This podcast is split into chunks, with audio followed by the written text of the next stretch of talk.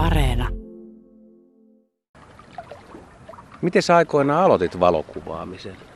No mä oon kuvannut tota ihan 13-vuotiaasta asti, että mä sain isältäni joululahjaksi järjestelmäkameran. Se oli itä-saksalainen Praktika LTL ja sillä mä rupesin ottaa luontokuvia. Mun ekat kuvat on itse asiassa otettuna meidän mökiltä mun äidin kukkapenkistä. Mitäs siellä oli kuvattavana? Siinä oli kauniita kukkia, jotka miellytti mun silmään. Niin, tota, mä oon aina tykännyt kauneudesta. Ne oli erittäin kauniita kukkia, niin mä rupesin sitten harjoittelemaan kukkien kanssa tätä luontokuvausta. Niissä on myös se hyvä puoli, että ne ei, ne ei ui eikä lennä karkuun. Niin sä et silloin vielä tiennyt, että jos tulee vedenalaisvalokuvaaja. Joo, en mä silloin kyllä tiennyt sitä se selvisi sitten myöhemmin, niin otan, mä oon aina ollut, ollut vesipeto, eli opin uimaan neljävuotiaana ja, ja vapaa-sukeltelin mökkirannassa jo hyvin, hyvin pienenä ja keräsin pohjasta hakoja ja muuta vastaavaa. Niitä on vieläkin siellä halkopinossa, vaikka kuinka paljon niitä hako, hakopohjaisia puita. Sitten sukeltaminen tuli jo hirveän aikaisessa vaiheessa. Mun isä teki semmoisen oma omatekoisen sukelluslaitteen, jossa niin pumpattiin ilmaa maskiin niiltä pinnalta. Ja se on tietysti kaikkien turvallisuusmääräysten vastainen vehje, mutta, mutta sillä mä sitten sukeltelin. Isä ja äiti pumppas mulle ilmaa ja mä tota, sukeltelin siinä mökkirannassa. Että sieltä lähti sukeltaminen niin 70-luvun puolenvälin kieppeillä saattanut viettää siis täydellisen Sagues nuoruuden että merten salaisuudet, ja sitten ruvennut toteuttaa vielä sitä. No joo, kyllä pit, pitkälti näin, mutta tietysti en ole, en ole ihan samantasoinen seikkailija kuin hän oli, mutta kyllähän kieltämättä toi niin kuin seikkailu on, on niin kuin iso, iso motivaatiotekijä, se on edelleen iso motivaatiotekijä tänäkin päivänä. Mutta kyllä mun mielestä aika monet meistä, jotka oli 70-luvun nuoria tai lapsia, niin meillä oli snorkkelit ja me sukelleltiin ja oltiin rantavesissä ja pähyltiin sinne pinnan alle ja ihmeteltiin. Ja sitten siihen aikaan nyt ei hirveästi ollut vielä näyttää valokuvia maailmalla. Että miten salaperäinen se maailma oli. Joo, ei, ei kyllä. Et sitten jota, oikeastaan tämä venäläinen valokuvaus niin tuli niin parissa vaiheessa. Et ensimmäinen vaihe oli se, että mä sitten lopultakin kävin sukelluskurssin, siis ihan tämmöisen laitesukelluskurssin vaimon kanssa 89 ja ja siitä alkoi tämmöinen aktiivinen sukeltaminen ja hyvin pian mä sitten keksin, että hei, että täällä olisi kiva ottaa valokuvia tää veden alla, että täällä on niin hienon näköistä, että tämä on kerta kaikkiaan saatava, saatava filmille tämä hienous. Ja vedenalaisen valokuvauksen mä aloitin sitten varsinaisesti 91. Tuliko nopeasti jotain suosikkikohteita tai retkipaikkoja? Joo, tässä on semmoinen, semmoinen tarina tässä aloittamisessa, että mä olin sitten jo käynyt niin kuin tuolla ulkomailla Punaisella merellä sukeltamassa ja, ja hienolta näytti ja muuta. Ja sitten mä huomasin, että mä olin siellä Egyptissä, paikka on Sharm el Sheikh, joka on siellä Siinain niemimaalla, siellä Siinain niemi, niemimaan eteläkärjessä ja siellä on ihan valtavan hienot koralliriutat. Ja, siis Ras Muhammed. Joo, Ras Muhammed kuuluu siihen alueeseen ja, ja to, tosiaan ihan, ihan maailmanluokan paikka sukellusmielessä. No joka tapauksessa niin mä huomasin siellä, että siellä oli, veden, oli, oli niin kuin vedenalainen kamera vuokrattavana ja mä keksin sitten, että no mä haluan vuokrata tuommoisen vedenalaisen kamera ja se oli jopa hieno, hieno ja hyvä kamera, se oli niin kuin tämmöinen legendaarinen Nikonos 5 filmikamera. Ja mä rupesin sillä sitten ottamaan kuvia ja kuvat oli erittäin vaatimattomia alkuunsa. Mutta siitä se lähti kuitenkin. Joo, siitä se lähti ja innot, innottajana toimii, jota sillä on niillä seudulla kovasti vaikuttanut Eilatissa asuva Osku Puukila, joka oli ottanut hienoja, hienoja valokuvia ihan samalla kameralla. Ja kun mä ajattelin, että, että mulla on sama kamera kuin Oskulla, mutta mun kuvat on jotenkin ihan, ihan onnettomia ja Oskun kuvat on ihan älyttömän hienoja. Ja sitten mä vielä niin vierailin Oskun kotona Eilatissa ja hänellä oli niin kuin, kokonainen seinä päällystettynä niin ota hänen hienoilla vedenalaisilla kuvillaan. Mä että ei voi olla totta, että, että näinkö hienoja kuvia voi veden alla ottaa. Ja kyllä se, se niin oli iso, iso semmoinen niin herätys siihen, että, että vaikka ne kuvat nyt ovat vaatimattomia, niin yrittämällä ja harjoittelemalla ja oppimalla niin voi saada paljon parempia vedenalaisia kuvia. Se on aika jännä, että tuosta on aikaa 30 vuotta ja no ei vedenalaiskuvaus vieläkään taida Suomessa ihan mielettömän yleistolla. Että se on aika, aika harvoja ja valittuja, että siihen tosiaan joutuu perehtymään ja on erilaiset laitteet ja vaatii intohimoa. Joo, kyllä. Siis intohimoa tarvitaan, koska tuo on sillä vähän työlästä ja hankalaa. monennäköistä hidastetta on, on, on tuossa kuvaamisessa, että sen takia täytyy olla kova motivaatio, into, into että niitä kuvia, kuvia syntyy. Ja mulle semmoinen niin kuin iso, iso muutos mun kuvausurallani on ollut se, että kun mä sitten siirryin 2007 käyttämään digikameraa, niin silloin mä pääsin niin kuin veden alla ensimmäistä kertaa näkemään, että mitä, minkä näköisiä kuvia syntyy. Kun aikaisemmin dia-aikahan se oli se, että oli ollut jossain reissussa, sitten kaksi viikkoa myöhemmin sai jotain dioja takaisin ja sitten katseli niitä ja totesi, että voi voi, että onpas täällä vähän hyvännäköisiä kuvia joukossa ja mitenköhän nämä on otettu ja niin edelleen. Niin sitten kun pääsin näkemään siellä veden alla saman tien, että suunnilleen, että mitä syntyy, niin se oli niin kuin valtava edistysaskel. Ja tämä niin kuin liittyy siihen, että mun kuvissa on yleensä aina salamalaitetta käytetty mukana. Salamalaite saattaa valasta koko kuvan tai sitten se saattaa olla tämmöinen niin sanottu täytesalama, että se valaisee niin kuin vähän lisää sitä kuvaa. Ja niin kauan kuin ei saanut välitöntä palautetta siitä, että miltä se valomaailma näyttää, niin se oli, oli todella hankala saada hyviä kuvia. Sitten tämä kaikki muuttui ihan älyttömästi just sen takia, että pääsi saman tien näkemään. Salama välähtää, saman tien näkee mitä tuli. Ja itse asiassa tämän, tämä niin kuin mahdollisti mulle niin kuin täysin tämän mun kuvaus siirtymän, että aikaisemmin mä olin kuvannut ennen kaikkea niin ulkomailla.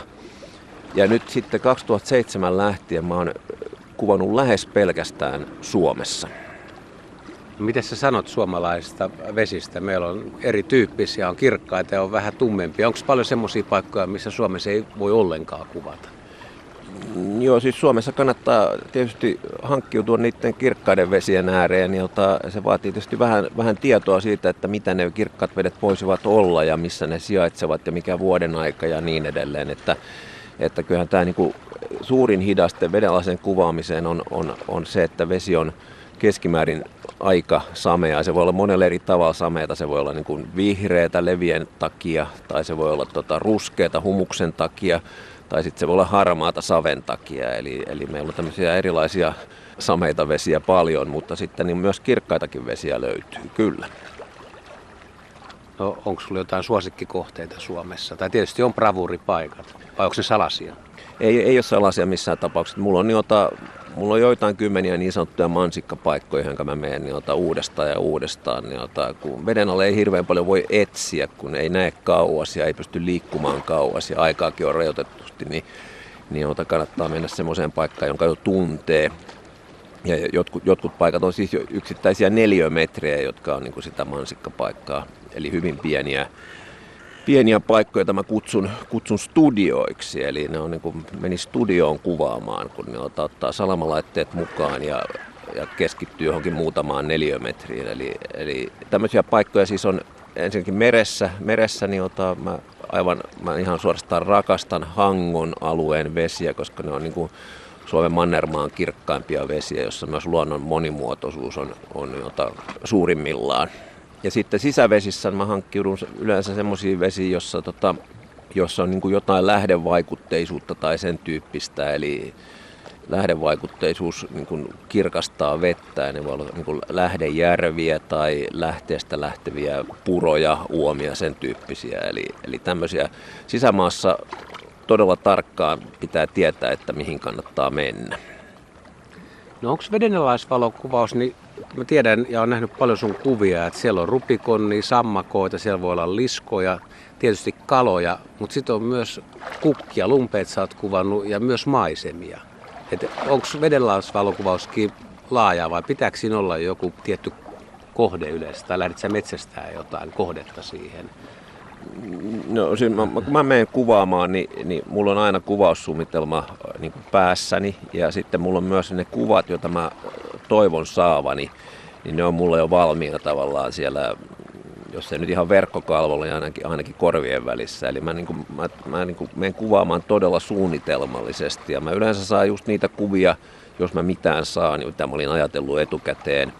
Ja tämmöistä niin sanottua sivusaalista tulee että jotain löytyy yhtäkkiä yllättäen ja siitä syntyy kuvia, niin semmoista ei, ei juurikaan tapahdu. Ja se pitkälti perustuu just siihen, että mulla on rajallinen aika siellä. Sitten mun täytyy se kameran, se konfiguraatio, mitä linssiä, mitä salamaa, mitä valoa, mitä kaikkea mulla on mukana, niin mun täytyy päättää se jo pinnalla ja mä en pysty muuttamaan sitä sitten enää siellä veden alla. Eli sanotaan vaikka, että mä lähden kuvaamaan sirokatkarapua. Mä tiedän, että se, se pituus on 40 mm. Mä varustan sen mun kaluston sillä tavalla, että se on niin kuin optimaalinen kohteeseen, jonka koko on 40 mm. Sitten jos vastaan tulee jotain isoa, niin ei voi mitään, koska sillä konfiguraatiolla sitä isoa ei voi kuvata. Eli, eli sen takia mun täytyy, niin olla, mun täytyy olla niin se suunnitelma, että mitä mä, menen, mitä mä menen kuvaamaan. Ja kuvauskohteita tuolla suomalaisessa vesiluonnossa on, on paljon erilaisia ja ne riittää ihan helposti yhdeksi eliniäksi. Minkälaisia ominaisuuksia vaaditaan vedenalaisvalokuvaajalta? Että vaatiiko se jotain kylmänsietokykyä tai siis, että haluaa todella olla vedessä tai ahkeruutta. Aina on niin paljon tavaroita ja sä puhuit tuosta järjestelmällisyydestäkin tai, tai varusteista, että niin sinne ei lähetä ihan samalla lailla kuin lähdetään koiraa ulkoiluttaa ja sulla on kamera kaulassa ja katsotaan mitä tulee. Joo, no siinä on, siinä on niin kuin ensinnäkin yksi, yksi asia on tietysti turvallisuusasia, että kun mennään tuota, veden alle, niin siellä on, on, on niin kuin ihmiselle vihamielisessä ympäristössä, Eli ne vedessä liikkumistaidot pitää olla sellaiset, että se vedessä liikkuminen on turvallista. Ja sitten kun puhutaan laitteista ja muista vastaavista, niiden kanssa pitää olla huolellisia just sen takia, että että siinä on kuitenkin tavallaan kuvaaja on jossain pienessä vaarassa ja sitten tietysti kaikki kalusto, kamerakalusto on vaarassa, koska mikään niistä lukuisista laitteista ei, ei saa niin kuin kastua siellä veden alla. Eli siinä täytyy olla niin kuin semmoista tiettyä huolellisuutta, kun sinne veteen, veteen mennään. No sitten se itse vedessä olo, olo tunne, niin sehän on ihan fantastinen. Se on niin, kuin niin mieletön seikkailu. Se on niin kuin tyyliin Liisa ihmemaassa tai tässä tapauksessa siis Pekka ihme vedessä. Eli, eli siitä pienestä kaninkoloreijästä eli pinnasta mennään sinne veden alle. Ja heti saman tien kun saa maski veden alle, niin avautuu ihan uusi maailma, jossa kaikki on niin kuin yleensä tuntematonta, vierasta, ihmeellistä ja hienoa. Se on se, mikä, mikä niin kuin siinä on motivoi sillä tavalla, että jaksaa sen kaiken sen niin kuin varustautumisen ja muun vastaavan tavaroiden kantamisen, erilaisen roudaamisen ja ryynäämisen, että, että itse asiassa sitten pääsee sinne, sinne veteen. No sitten se on rajallinen aika, kun siellä vedessä ollaan, se on se seikkailu, se seikkailu hoidetaan kuitenkin niin kuin turvallisella tavalla. Ja, ja sitten sitten sieltä seikkailulta tullaan, kun valokuvaaja olen, niin sieltä tullaan sitten sen saalin kanssa tai ei, ja se saalis on siellä kameran muistikortilla Eli se on eräänlaista metsästystä, ja ne ota vetoa ihmisen ikiaikaiseen metsästysviettiin. Ja vaikka saalista ei tulekaan, niin ainakin se seikkailu tuli, tuli koettua.